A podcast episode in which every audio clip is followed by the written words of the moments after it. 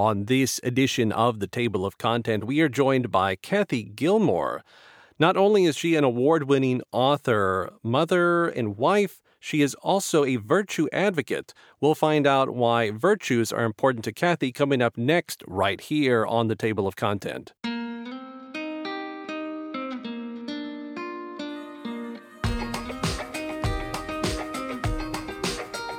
Thanks so much for tuning in to this episode of the Table of Content. I am your host, Albert Saenz. So glad to have you on board. And today we are joined by Kathy Gilmore. Kathy, thanks so much for being with us. Thank you. Thanks for having me. We are so glad to have you. And if you uh, caught that intro, as I was saying, Kathy is an advocate for virtues. I mean, she even apparently has a, a tagline for herself as Mrs. Virtue Lady uh, that she says she uses with, with, with the kids. So we want to find out more about her work with virtues. But before we can get there, we've got to let the listeners know a little bit more about who Kathy Gilmore is. So, Kathy, can you help our listeners know a little bit more about you and your background? Absolutely. Um, I was basically a timid little bunny rabbit um, hid in the cave of my life for 25 years. When I graduated from college, I wanted to be a children's author, and it basically took me 25 years to get the courage to do so. So, in the last number of years, I first published a book called Easter Bunny's Amazing Day with my sister. And that basically is where I really found my author's voice. And it was creating little characters who speak in the first person and who tell stories of various biblical or moments of spiritual history.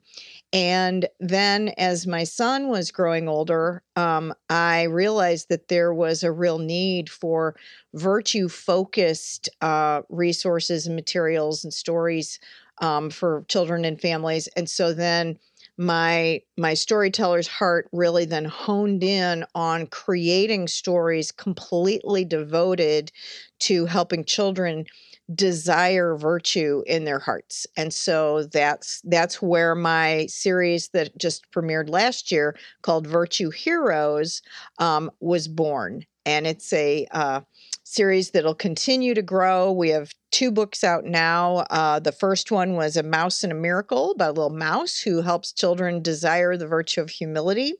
We have a camel named Amel who helps children desire the virtue of wisdom because he was on the, the journey of the Magi uh, to visit baby Jesus with the wise men. And then the one that's coming out this year is Eli the caterpillar, who is the virtue hero of kindness. And he highlights the virtue and the kindness of Saint Joseph when um, Jesus was lost in the temple. So, whole series coming along, and hopefully the children will will really be able to have their imaginations energized with virtue.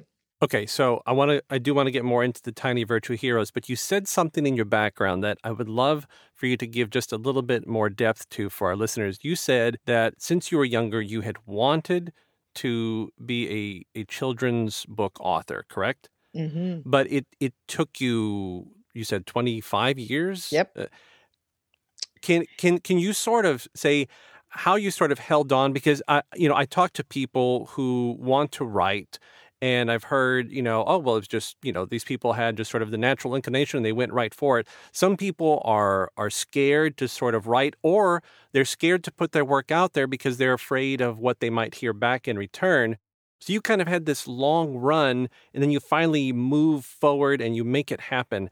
Can you sort of talk just a little bit about how you finally sort of said, all right, it's time now to write what I want to write and how you made it come to life? Well, I know that I I had that creative um, creative gift all the way through. So I knew that my heart was creative, but I worked in retail and merchandising and marketing and all kinds of other things where I was using my creativity, but I wasn't using it in the direction that I had always kind of longed for. And that's why it really was special when my sister approached me and said, Would you like to create this Easter Bunny reboot of the Easter Bunny story with me? And it was like I had been waiting all that time for basically for her to take my hand and give me the courage to walk through the process because I was completely intimidated by the whole process of publishing. And but but but because we were walking forward um, together that made all the difference. And then once once i had been through the process once and we learned a whole lot then then being able to uh, continue to follow that path, um, I, I had the confidence to do so. So, so for you, it was your sister, in a sense, like really sort of pulling you and helping to encourage you to bring you to the point where you are. Yeah, so and, it was neat because it was for her too. You know, she had always been somebody that loved stories and and you know telling stories to her children and all that. So we really were these little partners in uh, in bringing that frightened little bunny uh, uh, to trust in the love of Jesus. So it was uh, it was good. Well, it sounds like like you found a way, and I I think I would want the listeners that maybe are out there. Uh, who are maybe scared and intimidated themselves, perhaps to uh, consider maybe they maybe they need to find someone kind of like your sister, not find your sister, but find someone like that that maybe can help sort of uh, bring them along because I think there's a lot of people out there who have these creative gifts and they want to share it and the world needs those creative people but they're they're just sort of holding themselves back. So i want to encourage listeners right now if you if you can find someone to help sort of bring you along bring them with you on your journey because the world needs your gifts so uh, let, us let's, let's move on to your virtue heroes and your tiny virtue heroes, and you kind of gave us a, a little synopsis of what's out right now and what's coming. But mm-hmm. uh, here's the first question: Why why virtues? Why focus on virtues? There's I mean, there's so many things in our faith to focus on, and you chose virtues. Why that? Well, what's interesting is that children, you know, we want our children to learn faith. I homeschooled my older daughters for seven years. So I was very, you know, highly motivated to pass on faith to my children.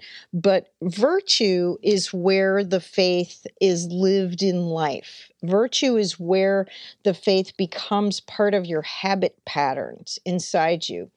And so if if you know a whole lot about the faith, that isn't really enough unless you're actually living a, a, life that is influenced by what you know, then the knowledge can make you puffed up. It can give you um, arrogance. It can it can open the door to a whole lot of trouble.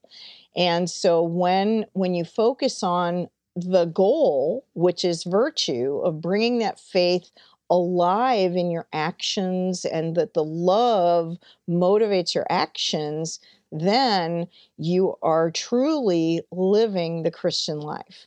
And so I wanted to figure a way because think about it. We have a culture that is absolutely obsessed with entertainment. We yep. are basically entertaining ourselves to death.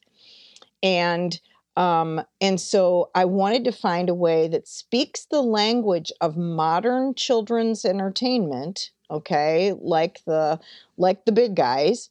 Um, so I wanted to speak that language of these little characters, these little characters that talk, but to do so in a way that the children will admire the character and then the little character will be like a pied piper drawing the child to desire virtue because we can teach the children all day about what virtues are and what the words are and what it's like. Mm-hmm. But if the child doesn't desire it, then it doesn't do any good. So that's my motive is to get the children to desire to be virtuous.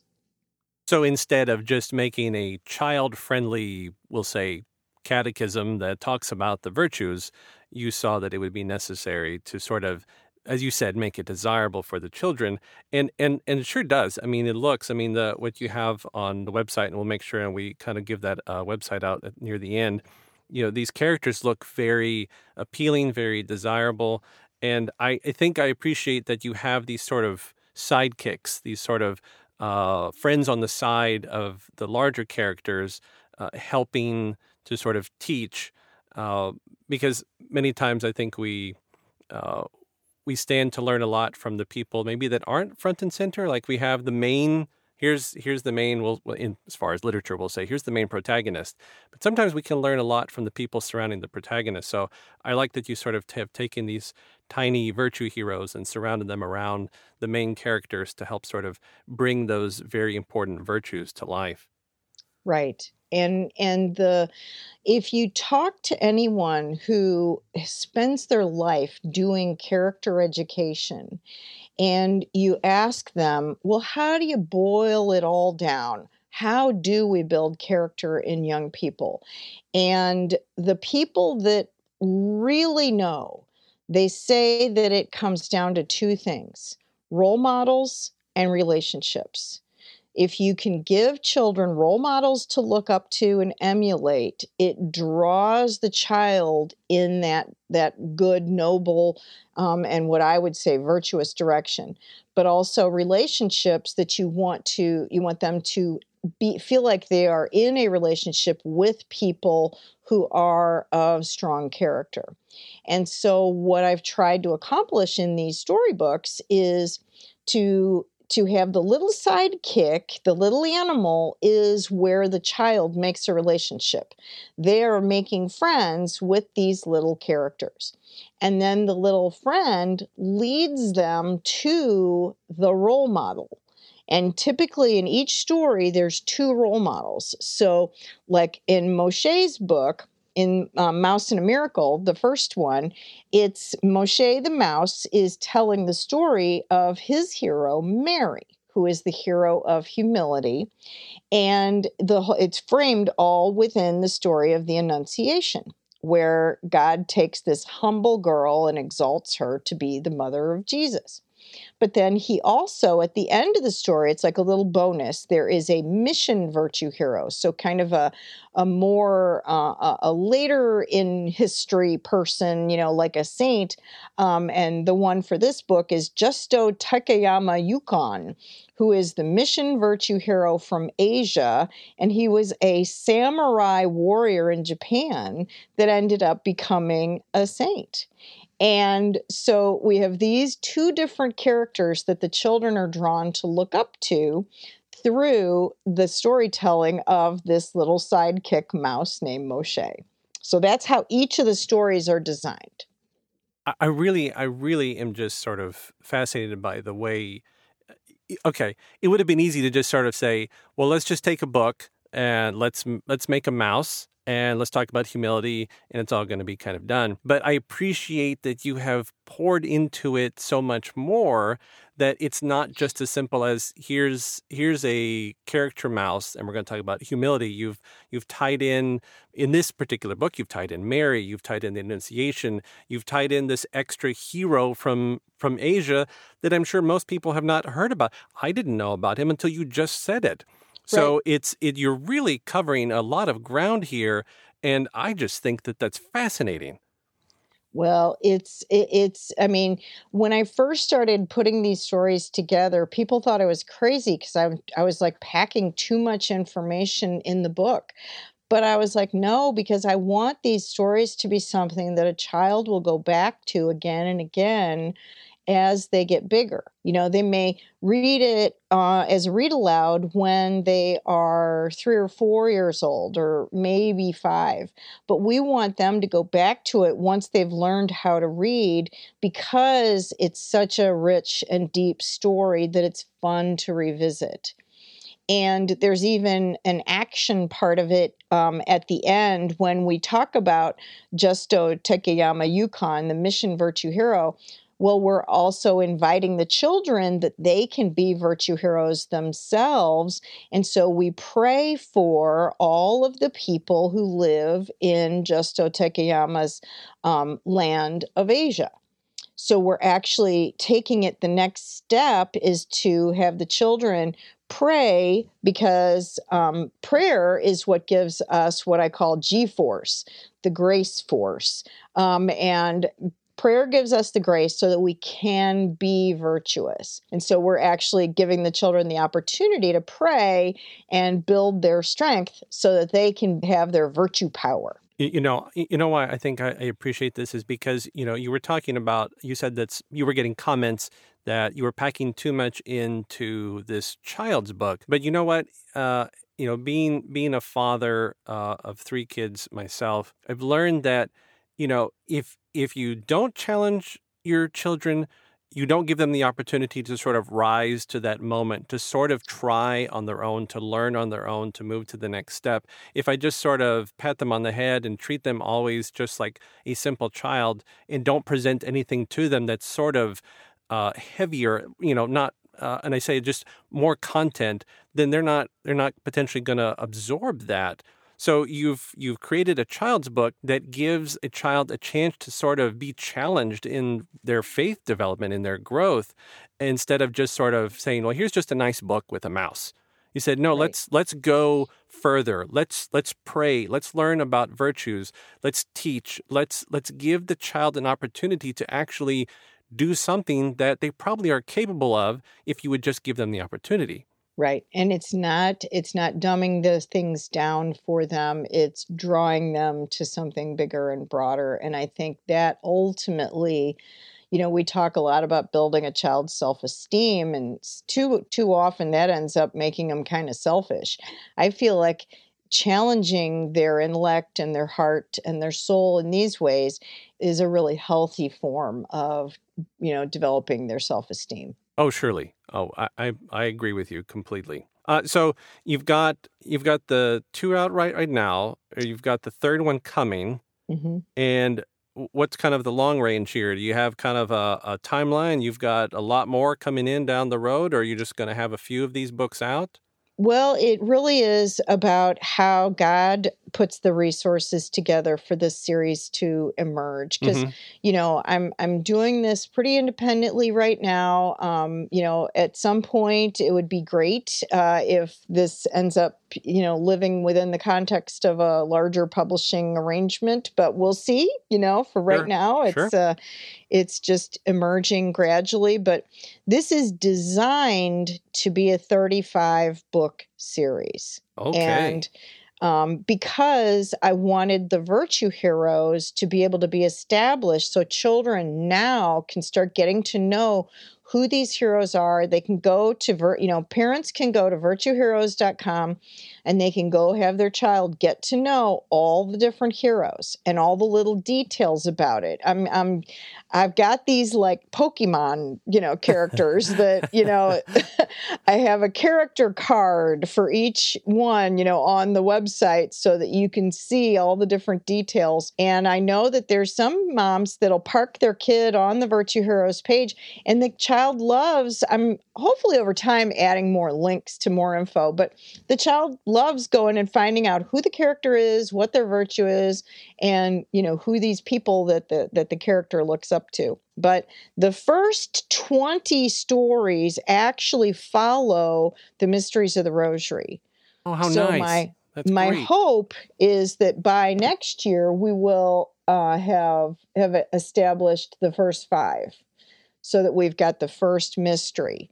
But that's that's the flow of the stories. So like eli is the finding in the temple that's the fifth um the fifth mystery. We're not going in order. Mm-hmm. we figure if star wars can go out of order so can we. Yeah true true. If, if, george lucas can do it so it, can you. exactly. So and and it just makes it more fun for the kids. They don't care if they see the stories in some kind of order. Sure yeah. Um and so but we figured with this being the year of saint joseph we really wanted to launch the story in which he's the hero in in his year. So that's why eli is coming out this year. So you know that's Super. that's the one that'll come out later on great great so, Kathy, you don't just limit your virtue work to the tiny heroes. You actually have a bit more work that you're doing on the virtue front at a much larger scale. Is that right?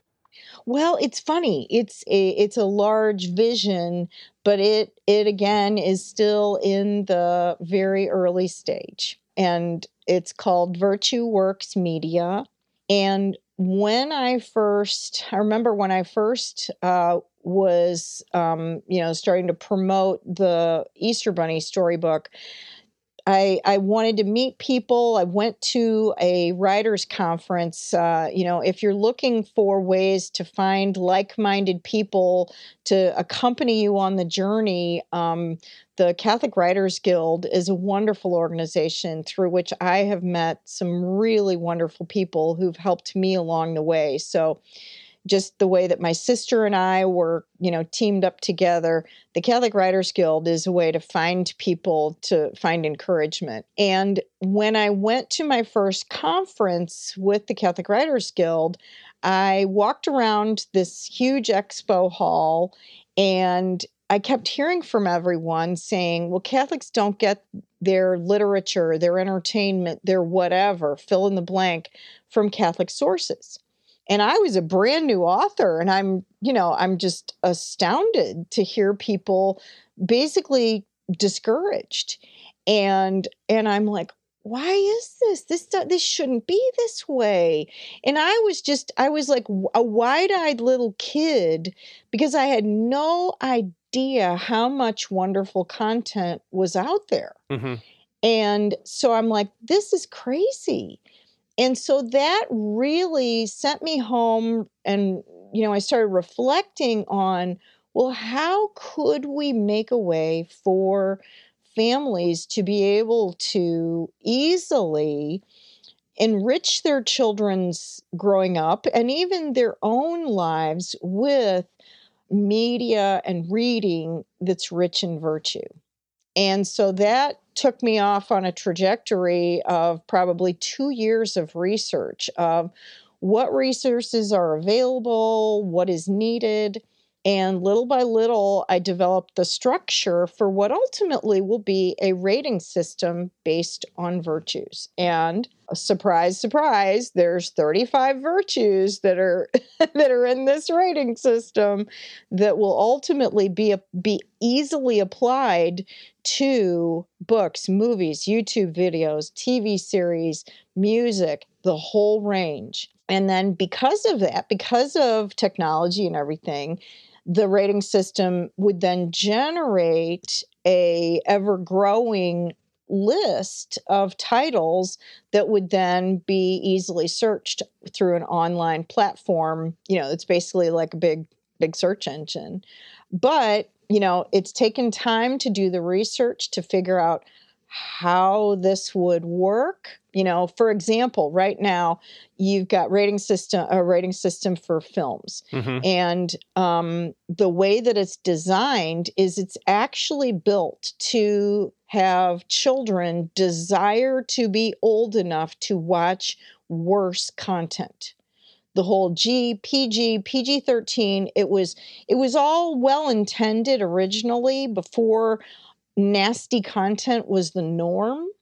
But now that the nasty content so dominates things, that now the kids can't wait to be old enough to see things that are PG and then PG 13. Right. And it's like a rite of passage. Mm-hmm. Mm-hmm. And and it creates and remember I'm all about what's our desire? Maybe this is the marketing background in me. I don't maybe, know. Maybe. But we don't want to create a desire for evil. We don't want to create a desire for moral malnutrition. And so I wanted to turn everything upside down. And I said, well, why can't we create a system of saying here's the here's the highlighted virtues that you can enjoy in this title and this title is great for everybody to enjoy at a certain age level and up so basically the the virtue works system would be such that you'd say well this is the this is the appropriate age that you can start enjoying this and then enjoy it for the rest of your life Right. And it's just a change in tone. And then in terms of books and things, the one thing that I noticed is that there's a lot of what I would consider yuck that has gotten into, you know, the publishing and and stuff for families. And sure has. I focus. I focus a lot on kids, but I, I'm always thinking in terms of everybody. But um, the way that the even recommendations for children go, um, you see that, you know, where you go, let's say um, you go to someplace like Common Sense Media, and they are really a helpful resource, but they have bought into this notion of age appropriateness. And they will indicate um, that, well, if it's age appropriate for age 16 or whatever. Well, they are saying in their approach that, well, anything is age appropriate at some time. Whereas for when you're looking through the virtue lens, then you're going to say, no, some things are never age appropriate. Sure. Some things are never worth being on our radar. And so, once again, it's a gentle shift. And like for me, I, I separate out the maturity issues within this, I, this approach from the readability issues. Because if, if you, I don't, do you have kids, um, Albert, that are like middle school age? What age are your kids? No, they're all, they're all five and under. Okay. Well, what you'll notice, because if you are proactive about having your kids read a lot and all that, many families have their kids reading at a high reading level in terms of the the the, the um, readability of the content mm-hmm. and then they get into middle school and unfortunately middle grade reading which is basically for kids uh, they're categorized for 12 and under um, those don't have the sex and the yuck in them but the industry standard is that for young adult, which is actually for most publishers, at least from my research, starts at age 12. Well, then that's the age range where they, the publishing folks, have decided that it's okay to include sexualized content and other um, what you know, faith filled people would consider morally disturbing content. Yep. And so what happens is the kid who is the really strong reader, because there's no way for the parents to be able to differentiate between the maturity uh, quote of the content or the higher level, the challenge of the readability. There's no way for the family to separate those two out. And so then the children are then encouraged to read YA because they can read the more challenging, um, uh, you know, uh, uh, writing. Mm-hmm. And then they end up getting exposed to all kinds of really morally disturbing or destructive things. You and know, so, I'm gonna I'm gonna jump in there because you're you're exactly right, and I've made this exact anecdote several times on the show, and I'll make it again uh, for anyone who hasn't heard me say it before. And if you have, I'm sorry, but I'm going to say it again. Uh, you know, we we discovered after going through Barnes and Noble that there is a section in there dedicated to what is titled Teen Paranormal Romance. And my wife and I were just unbelievably floored that there is a whole section dedicated to this. And I bet from the way you're describing what the publishing companies do, that that's right on there with the 12 and up who are the high readers. They just can yep. pick up one of those books and they get all of this sort of messed up content that has a lot of moral implications. But hey, it's okay because it's age appropriate because the exactly. kid's old enough. And right. we're just like, well, how do we, you know, how did we get here? You know, how did we get to teen paranormal romance as being good books for the young adult, you know, crowd? Well, what is so fascinating, Albert, uh, that I have found in this journey is that many years ago, when the morally disturbing content started creeping in, what ended up happening is the faith filled people and the more virtue focused people publishing all that started self segregating from the nasty content. So originally the nasty content was segregated out of of the normal um, you know purview. And then as it started creeping in because you know sex was selling, um, then you know, just to try to differentiate the people creating the more noble content pulled aside. And so then you ended up categorizing things as Christian or as Catholic or as whatever, you know, wholesome. And so then what happened? Then the darkness took over the realm of normal and then then the the more wholesome things were shoved into a ghetto and the unfortunate thing about the human mind that I've learned through these years of study is that once you have excitotoxins, okay, it's the same thing as MSG. MSG excites your brain and you want more of whatever has the MSG in it. Well, sex and violence and bad language, all those things are moral excitotoxins. And so, as soon as you insert those in your books and in your music and in your movies, you get an appetite for them. And so, then, especially for children and teens, once you've had a fairly steady diet of the things that are compromised or you know morally misguided then if you go over to the things that are considered wholesome or faith filled or faith rich and those become boring. Even if they're well written beautifully crafted stories classics all those things. And so then you almost have to either help your children be very limited on their exposure to the things that have the uh, the the bad additives, as mm-hmm. I would say, mm-hmm. in terms of your literature and, and entertainment food, um, to really limit the exposure to it. Or if the children have been very exposed, to put them on a detox diet because we experienced it with our son. Our son, as he was getting into middle school, he was reading all kinds of things, watching all kinds of things. And I was like, something's got to stop. We've got to stop. And so I spent a summer where I called it our virtue immersion summer and I had him watching Beverly Hillbillies. I had him watching Gilligan's Island. He was watching Daniel Boone. He was reading everything that was wholesome and virtue rich. And he went from a grumpy, irritable boy at the beginning of the summer to the kind of boy that we would all want our sons to be by the end of the summer in three months' time. His personality was kind, peaceful, cooperative, everything we would want a child to be. And it was the only change was the kind of entertainment and reading that he was experiencing. Well, kudos to you. I mean, kudos to you for for one seeing the large issue that you're trying to address uh, through the media works, and just for your own efforts, you know, on the home front. And you know, I, I, I can say, you know, along those lines, we don't have in our house, we don't have, we don't have regular cable, we don't have satellite. We just didn't want it.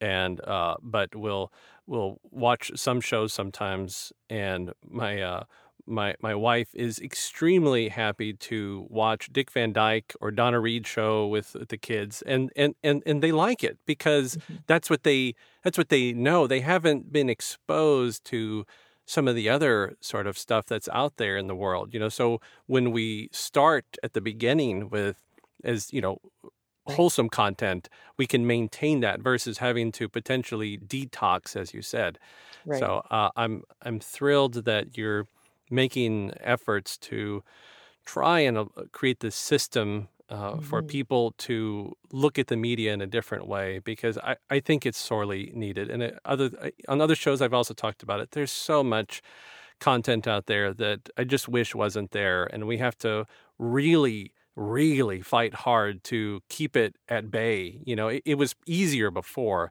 Now it's it's difficult. It's so difficult right. to fight against it. But I know it's a, it's something that we can accomplish. And you know, with a system like yours, it sounds like it's another tool to put in the parental uh, handbag to sort of help right. combat uh, what the world is sort of surrounding us with.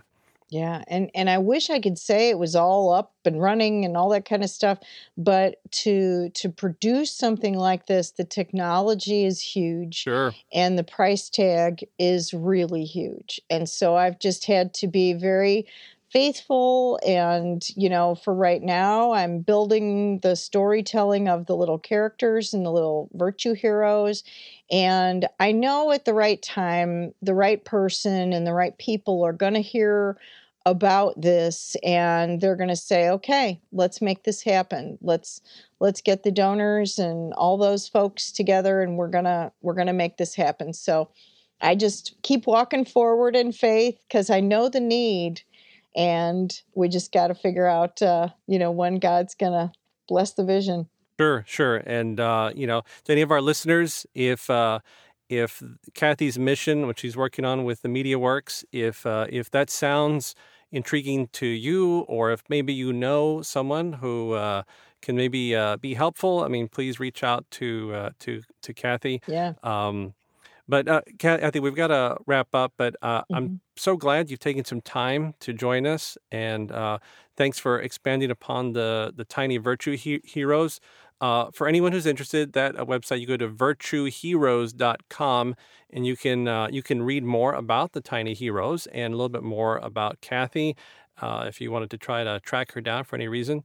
Uh, but thanks so much, Kathy. Really appreciate uh, all the work that, that you're doing.